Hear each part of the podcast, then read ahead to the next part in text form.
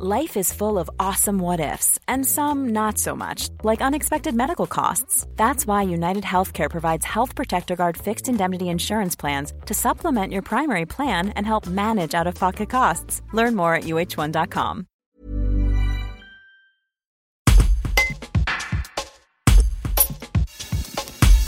Pendant leur formation, les étudiants en école d'infirmerie sont parfois réquisitionnés pour prêter main forte au personnel d'établissements de soins.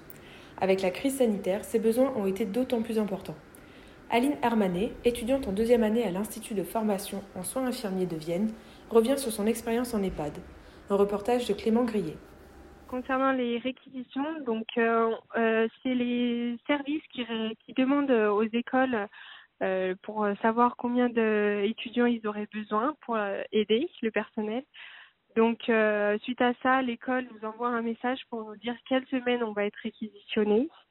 Euh, donc moi j'ai été réquisitionnée une semaine en EHPAD et donc euh, moi j'ai été réquisitionnée la semaine euh, avant Noël pendant donc une semaine en tant qu'aide-soignante. Je suis en renfort, on dit renfort aide-soignant.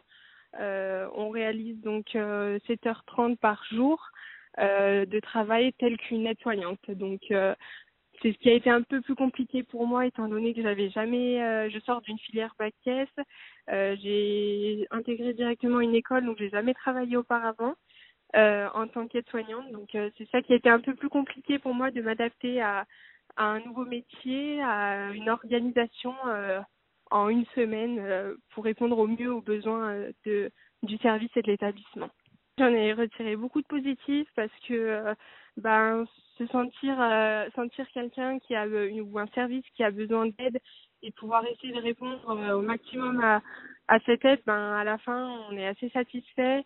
Euh, ça apporte aussi une expérience professionnelle euh, le, ça apporte aussi le fait de devoir s'adapter ce qui est essentiel dans notre métier.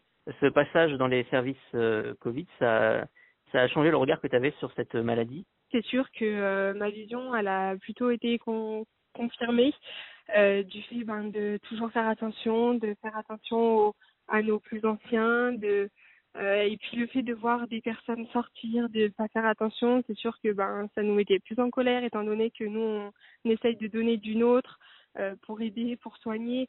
Enfin voilà, faut faire attention, euh, prendre nos précautions et que oui les jeunes sont sensibles. Moi je pense euh, face au Covid 19, mais euh, il y, a, il aura toujours des personnes qui qui s'ils sont pas dans le domaine du soin ou qui s'ils s'en rendent pas compte, ben feront euh, pas les choses correctement quoi.